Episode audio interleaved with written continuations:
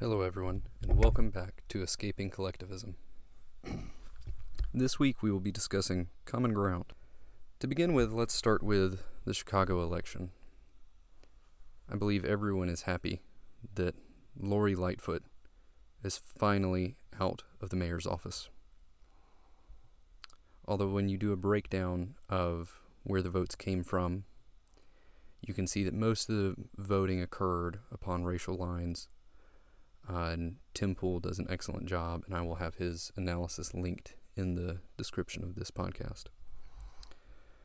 So Lori Lightfoot only got 17% of the vote. Paul Vallas was in the lead with 33.7%. Brandon Johnson with 20.3%. And Chuy Garcia was in fourth behind Lori Lightfoot with 13.74%. I believe Brandon Johnson will be the one who pulls the win in the April runoff, and that is due to if the voting continues in the patterns that it has, then I think most of Garcia's and Lightfoot's vote will fall behind Brandon, which would push her, and most of the other candidates as well, which would push her in over the 50% of the votes cast that he needs. So Brandon Johnson is a very left-leaning individual, but after going through his policies, I think there's some common ground and some things that we can agree on. So let's take a look at his policy that he's proposing for Chicago and see if we can agree. So we're going to start with the housing crisis and what he wants to do there. He wants to investigate the Chicago Housing Authority and how they've handled their funds. I think the investigation of government divisions and government branches to make sure they're being efficient is a wonderful idea. I absolutely agree with this. Now where I begin to have a few issues with some of his housing crisis, his plan to tackle the housing crisis. He plans to tax or add an increased sales tax on properties that sell for over $1 million. He wants to provide legal counsel to people being evicted at taxpayer expense. And he wants to work with banks to create loans for people who would not qualify for a standard loan. We saw this in the 2008 housing market and the crash. It does not work well. So that last one could be very bad for the city of Chicago, and is something that hopefully, if he wins, his advisors and his staff will help talk him out of. So on to the budget. There's the usual talk of we're going to tax the rich, we're going to make people pay their fair share. It's an interesting proposal that could very well drive out a lot of people who would otherwise invest in Chicago and provide business. But he does have a partial plan to address that concern. He wants to tax non-Chicago-based businesses more, non-Chicago-based businesses that operate in Chicago. He wants to tax them more than Chicago-based businesses that operate in Chicago. Part of the issue that's going to be a bit of a problem is he's going to want to tax suburbs to pay for city issues, the beginning of this country there was the whole bit of no taxation without representation. So we'll see how well that goes over trying to tax people who do not live in the city to pay for the city. He wants to bring back the head tax, which would be $4 per employee for some of the larger businesses that work there, and he wants to bring back a jet fuel tax, which is just going to drive business out of O'Hare. You will not have people flying into Chicago. That, while it would increase tax revenue in theory, I think will have a higher impact on keeping business out of Chicago, because the flights will increase their prices to cover the loss that they are paying for in these taxes. So where we get to schooling, there's not much that I agree with Johnson on his schooling plan. When you're reading through his page, his first point is about providing aid for immigrants even if they are illegal. He wants to increase funding for the English language centers and to increase for people who are learning English as a second language, which is a valiant effort, but if we're doing that for just people who are illegal immigrants and we are providing more U.S. taxpayer aid to people who are putting no money into the system, then we are pissing money away. In Chicago, the minimum wage is $15.40, but he states that even though that's what most aid workers and daycare professionals are making, that is not a sustainable living wage. So it kind of puts a little bit of a nail in the coffin of the idea that if you just increase minimum wage, then it becomes sustainable. The problem is when you increase the supply of money into the economy, like what Chicago has done, your cost of living increases. If there's more money, then prices will go up. So trying to address it by increasing wages will not solve this problem. A phenomenal point that he wants to do is he wants to increase the flow of people into the trade schools, which is phenomenal. We need to be telling people that the path to success is not always linked to a college degree. You can succeed in America by doing hard work, and if you are trained in a skill, you are extremely valuable. So I have to commend Johnson for that. That is a wonderful, wonderful idea to want to push more students towards the trade schools. Phenomenal.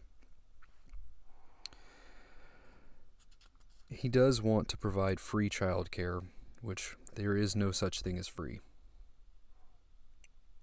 People have to work, people will get paid. Just because it's at no cost to the parents monetarily does not mean you are losing something else. He wants to get rid of funding in schools on a per-student basis, which at the start of sounds nice, but what that means is that we will be going to funding equity.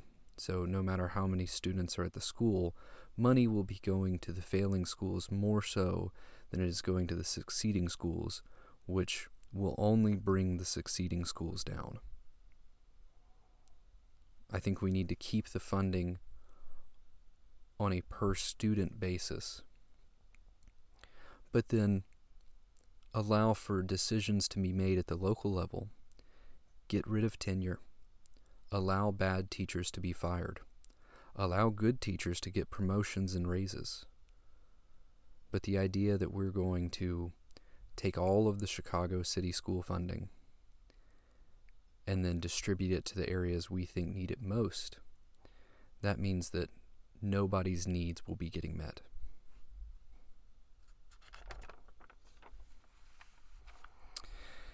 He also wants to make the schools a community center, which would be phenomenal, to allow for people to come there, to have after-school groups, have weekend groups, and allow that area to open up. But we need to encourage parental involvement in that. That doesn't just need to be the state raising the children. You can ask the Soviet Union how well that went. Not well, is the short and sweet answer. He does want to implement an anti-racist curriculum, which translates to CRT, which I do not know why we would need to teach students of minority parents that they are inherently at a disadvantage because of immutable characteristics, and that students of white parents that they are inherently racist and they are intentionally or unintentionally putting others down, and that they need to subjugate themselves. I think instead we should focus on the true message of America that anyone can succeed, and that the path to success is through hard work and dedication. We don't need to be telling students that they can't succeed. That is a horrible message to deliver. We instead need to be telling students that you can succeed, that life is not easy, but with enough grit and determination, you can do it.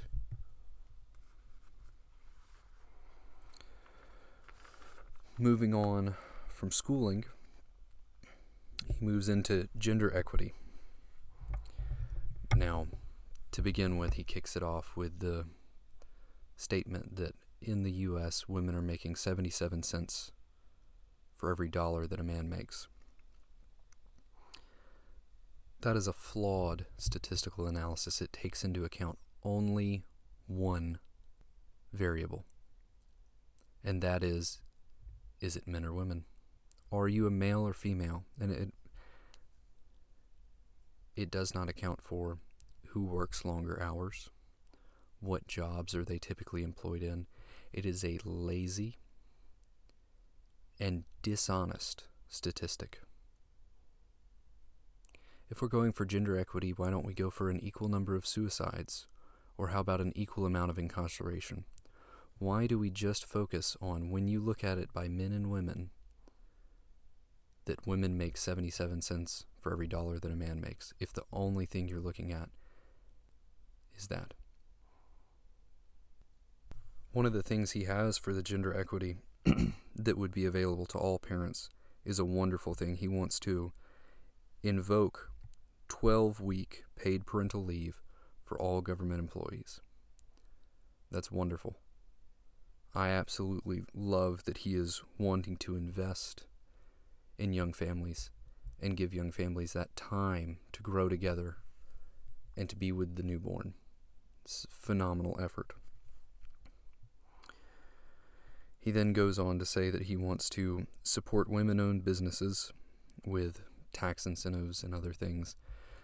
My question for him on this would be, why are we not incentivizing all small businesses? Why is it that we're going to focus on female and minority-owned businesses? Why not incentivize startup companies that have little or no seed money to begin with? Why don't we determine government aid based off of the amount of capital that the company has to begin with? He wants to continue with the affirmative action of making companies hire a certain percentage of women. Again, I go back to, why do we not move towards a more meritocratic approach, and that companies should hire those who will best achieve the goal? So that you will see, you will most likely have more female nurses. You will have less female bricklayers. But again, when we talk about this, no, we're not wanting a certain percentage of women in all companies and all work. It's specific companies and specific industries. So why not do away with that requirement entirely and just focus on that we allow for companies to hire those who are going to complete the job to the best of their abilities? You want companies to work well. You want them to produce good products. Why would you then mandate that they use a labor source that may or may not be able to complete the necessary tasks to provide the output? That overall would be a detriment to society. He wants to reopen health clinics, abortion clinics, and mental health clinics, specifically in low income and neighborhoods of color. He is incredibly in support of abortion.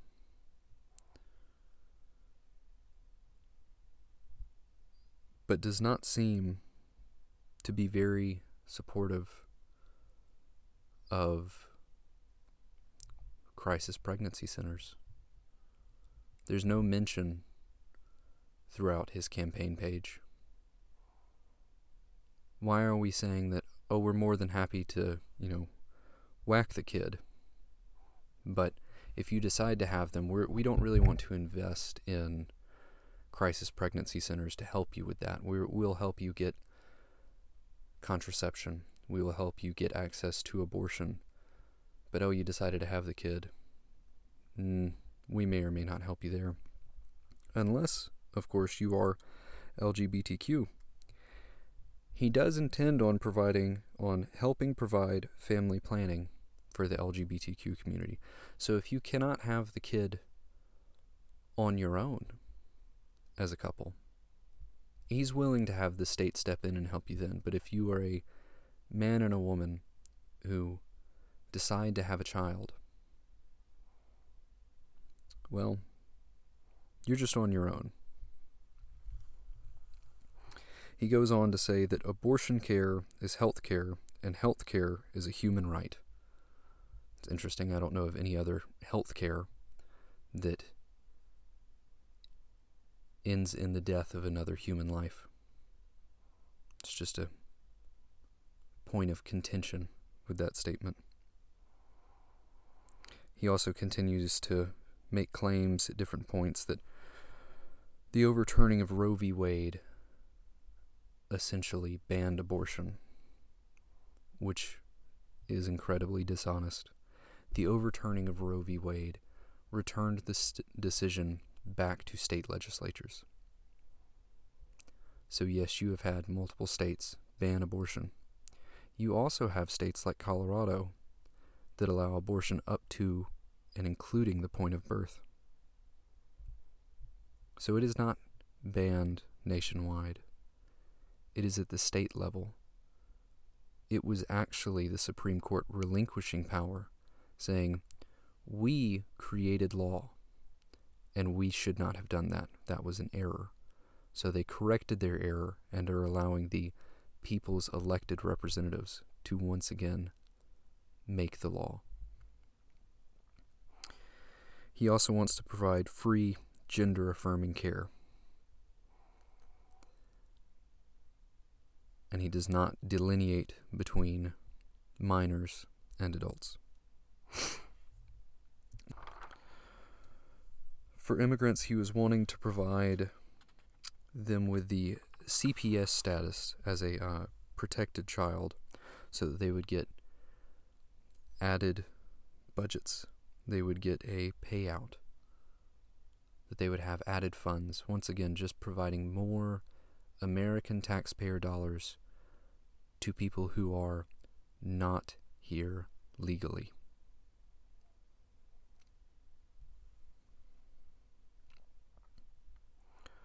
On police, he wants to increase accountability, which I think we can all agree is a very good thing, especially after what we saw in Memphis.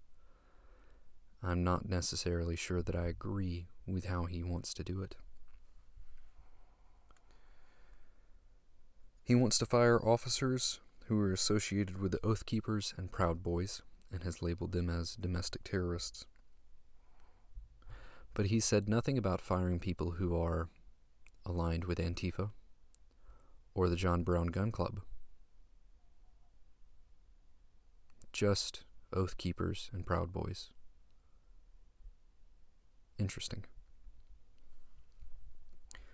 He wants to strengthen red flag laws so that you no longer have to have your day in court. That if you are a lawful gun owner and somebody reports you as being mentally unstable with no evidence other than believing it was a good faith report, they can confiscate your guns. And then, in the most un-American fashion ever, you as a citizen have to prove your innocence to be able to get your gun back. You are guilty until proven innocent, which is the most un-American way that our justice system can operate. A good thing that he wants to do for the police is he would like to promote 200 officers to the role of detective so that they can have a higher murder closure rate, which is phenomenal. They should absolutely increase their police force.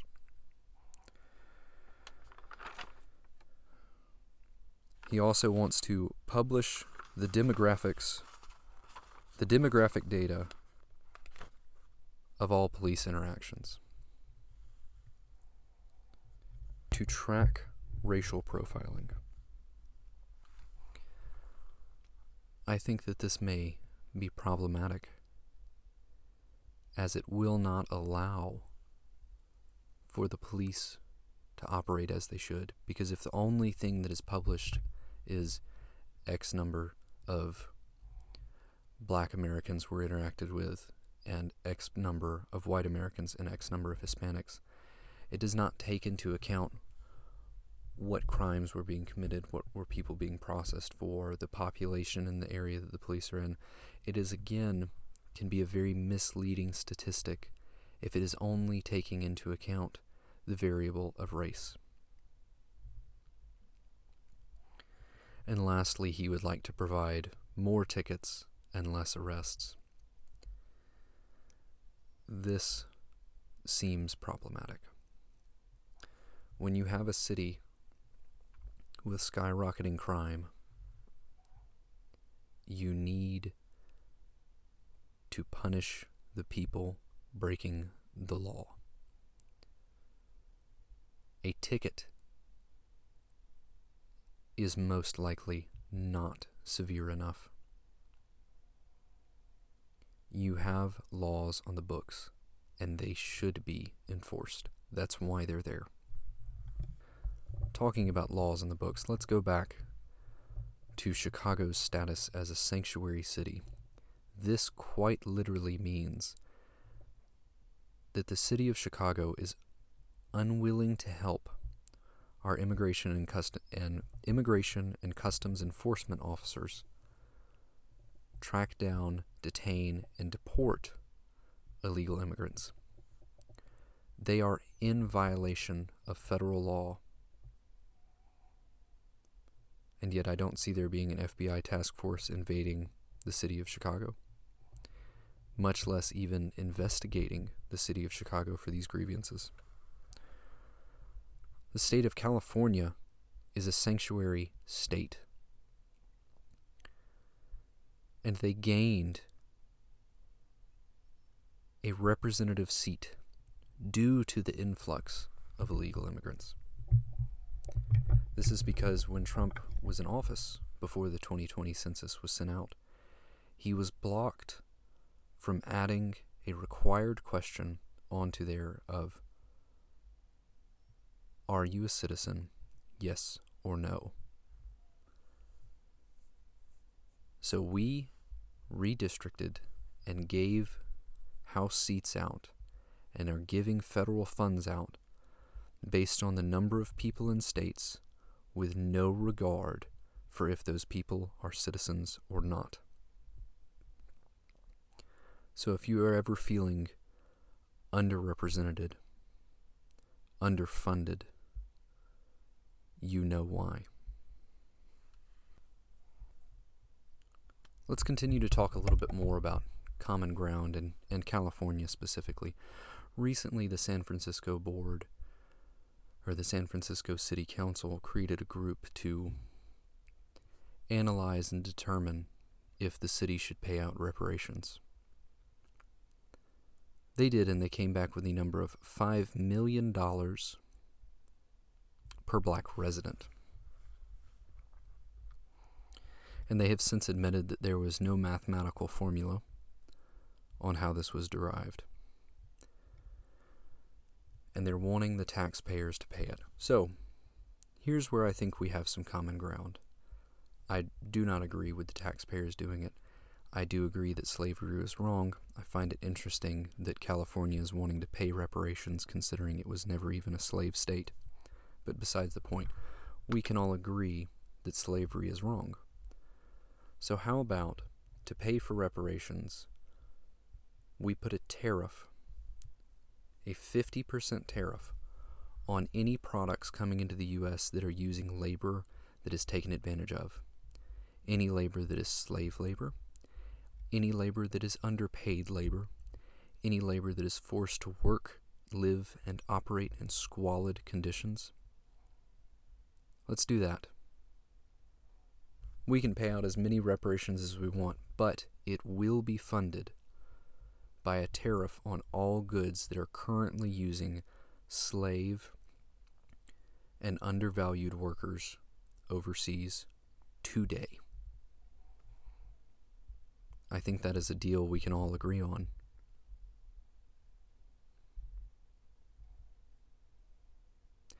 Now let's talk about somewhere that I don't know if common ground will be found. And that is with child sex changes.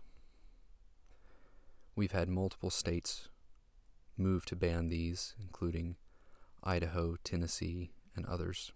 Tennessee being one of the most recent. And we have activists freaking out. They are screaming and calling and begging for the mutilation of children. Why is it that you can't go and get a tattoo without parental permission?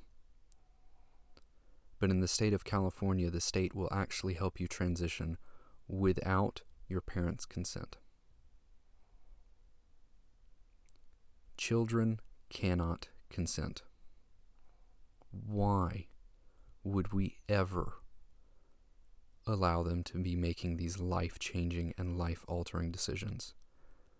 I'm not talking about letting a child dress in the other gender's clothing. I'm talking about biologically affecting these children by providing puberty blockers, which are not reversible, no matter how many times you say they are. They want to sterilize these kids. They are wanting to chop off perfectly healthy body parts. People are paying for double mastectomies, vasectomies, or vaginoplasties, not vasectomies. Phalloplasties. We are mutilating these children, and we're calling it healthcare. How can we be doing this and saying we're following the science? There is no science that proves that this helps. We are the guinea pigs right now. For instance, the UK recently reversed course on this, and they said they will be going with psychotherapy first to help these children suffering from gender dysphoria, not biologically intervening.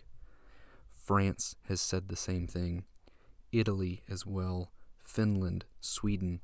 In fact, there are 13 European Union countries who outright ban child sex changes. Why would we ever encourage the mutilation of children? Once you're a full-grown adult, who has complete ownership of their rights and can make all of their own decisions. Do whatever you want. But these parents and these doctors who are breaking the Hippocratic Oath should be charged and thrown in jail. We are currently seeing some lawsuits that could set some precedents on this. There's one currently in the US, and there is also one currently going on in Canada as well. It will be interesting to see what comes out of this. Another area where there seems to be little common ground is on gun control.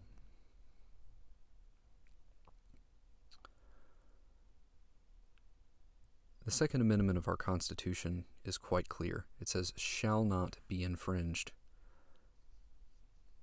It says the militia, but it also says the people. So why don't, before you criticize, how about we read the whole thing? But we want to ban assault weapons, which is an undefined term. And people will continually throw statistics and then horror stories about mass shootings in your face.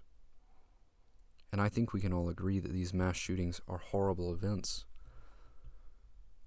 And it's interesting, there's always one thing that seems to stop a bad guy with a gun, and that's a good guy with a gun. Why would we want to disarm all of the U.S. citizens? Uvalde is a perfect example of this. Those kids sat while the cowards in police uniforms waited for over 40 minutes to go in and save them.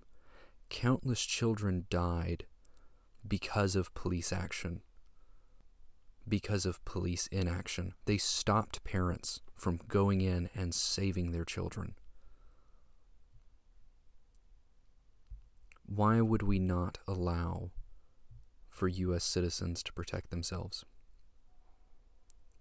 And when these statistics on gun deaths are brought up, they conveniently leave out that almost 2/3 of them are suicides. And that of those remaining, less than 4% of them are committed with a long gun, much less a quote unquote assault rifle. As a country, we need to once again decide that we agree upon our Constitution as a governing document.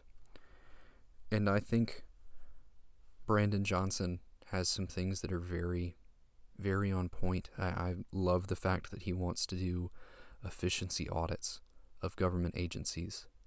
I think it's great that we want to have transparency, complete transparency, and budgetary transparency with government agencies. These are wonderful, wonderful things. But those don't matter if we can't agree on how we're going to have our children live. Those don't matter if we only have one side that is saying, well, you live and let live, and I'll live and let live. Such as, if you don't want to own a firearm, that's fine. You don't have to. It's your personal choice. But how do you get to then turn around and tell me, or millions of other Americans, that they can't own a firearm? You know, how is it okay if we say, you know what, once you're, you know, a fully functioning adult, you can do whatever you want, you know? That's up to you. It's your body. Do with it as you please.